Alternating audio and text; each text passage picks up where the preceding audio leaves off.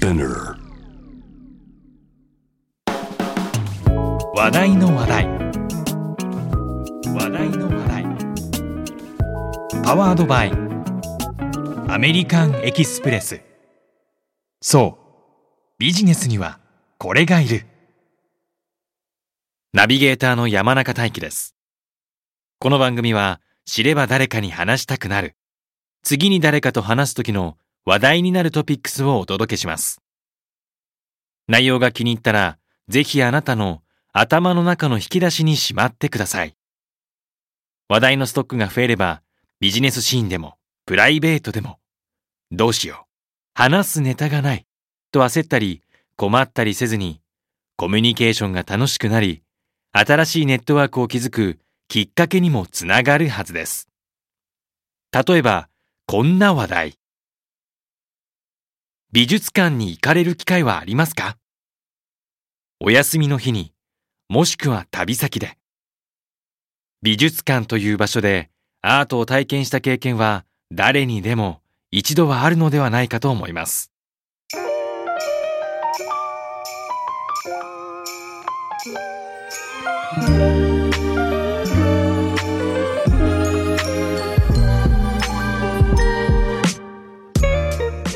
世界で一番古い美術館や一番人気のある美術館、そして美術館そのものがどんな風に誕生したのか、あなたは知っていますか？今回は美術館にまつわるお話です。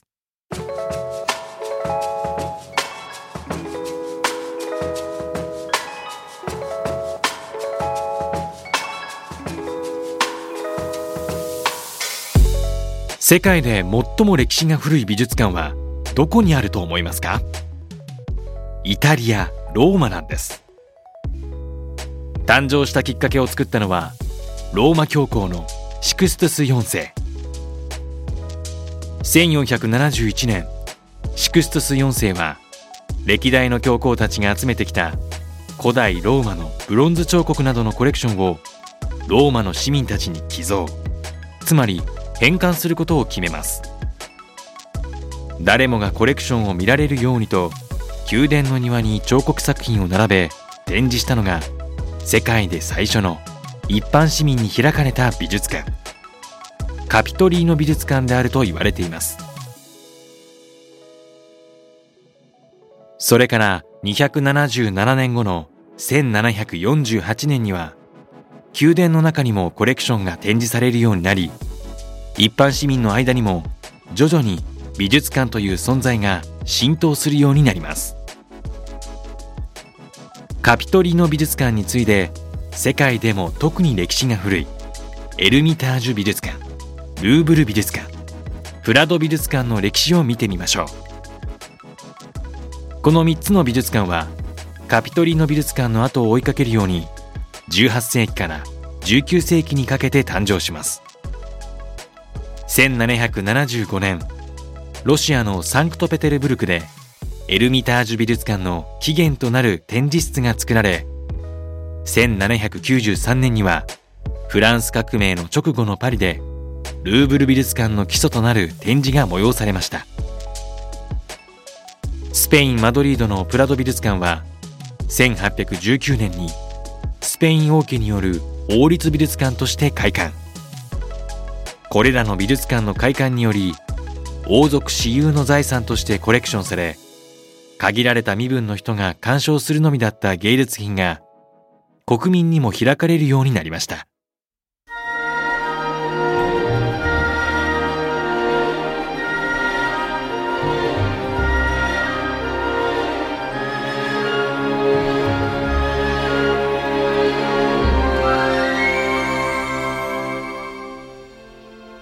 では、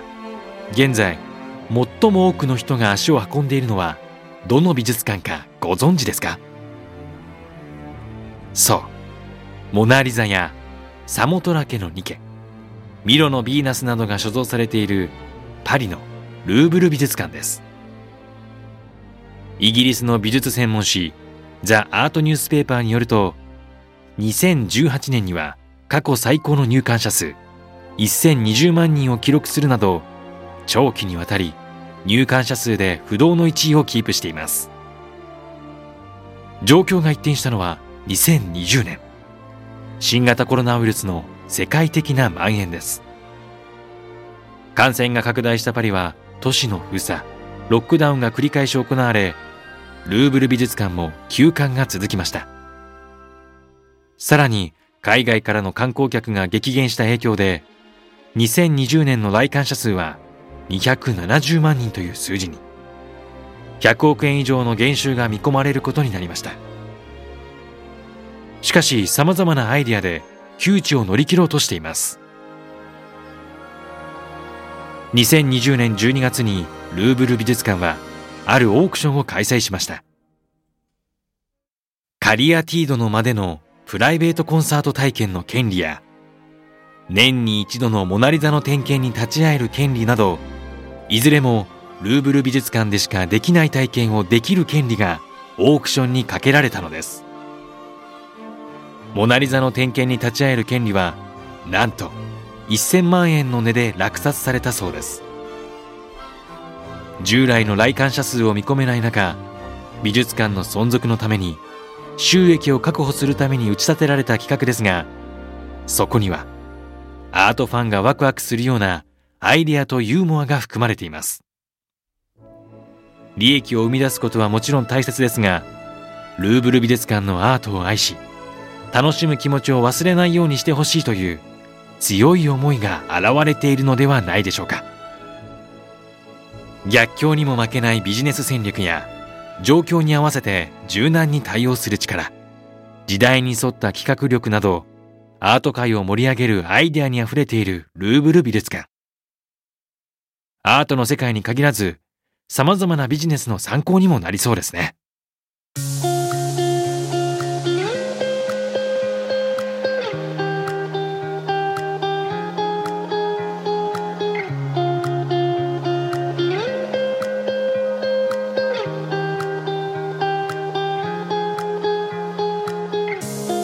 ルーブル美術館以外にも、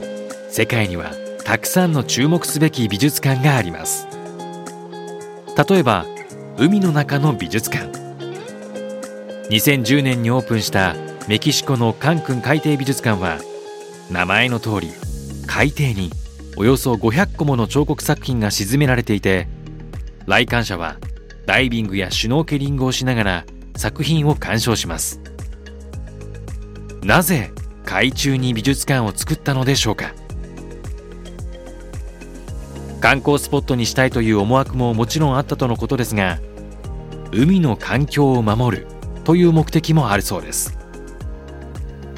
カンクンの沿岸には美しいサンゴ礁が広がっています。しかし海水温度の上昇から白化が進むなど、サンゴ礁は地球温暖化によって大きなダメージを受けていました。生態系の衰退を懸念し、環境破壊を食い止める狙いもありました。実はカンクン海底美術館の彫刻は、サンゴ礁や海藻が付着しやすく、海の環境に負荷がかかりにくい素材で制作されています。彫刻作品を設置することでサンゴ礁の育成を促進し、海の環境を整え守るというシステムが設立されているのです。訪れた人に唯一無二のアートの世界を体験してもらうと同時に、サンゴ礁の現状を知ってもらい、環境破壊への警鐘を鳴らす、そんなふたつの役割を持つ美術館なのです。にせんにじゅうねんはちがつには、オーストラリア・クイーンズランド州の世界有数のサンゴ礁地帯であるグレートバリアリーフにも海中美術館がオープンしました。世界中の海が地球温暖化の影響を受け続けてしまっている今、こういったスタイルの美術館は今後も各地で誕生するかもしれません。環境問題を提起する美術館の中には、にせんにじゅういちねんスペイン・マドリードに期間限定でオープンしたプラスチックミュージアムがあります。展示品はプラスチックで作られたもののみ。現代の生活にプラスチックがいかに重要な役割を果たしているか、そしてリサイクルの大切さを伝えるための展示が催されました。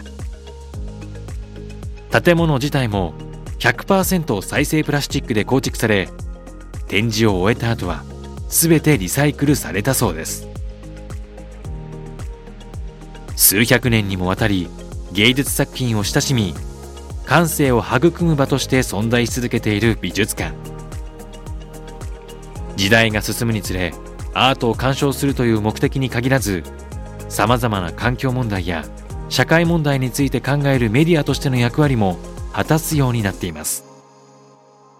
これから時代に合わせてどのように進化していくのか、今後も世界中の美術館の取り組みに注目していきたいですね。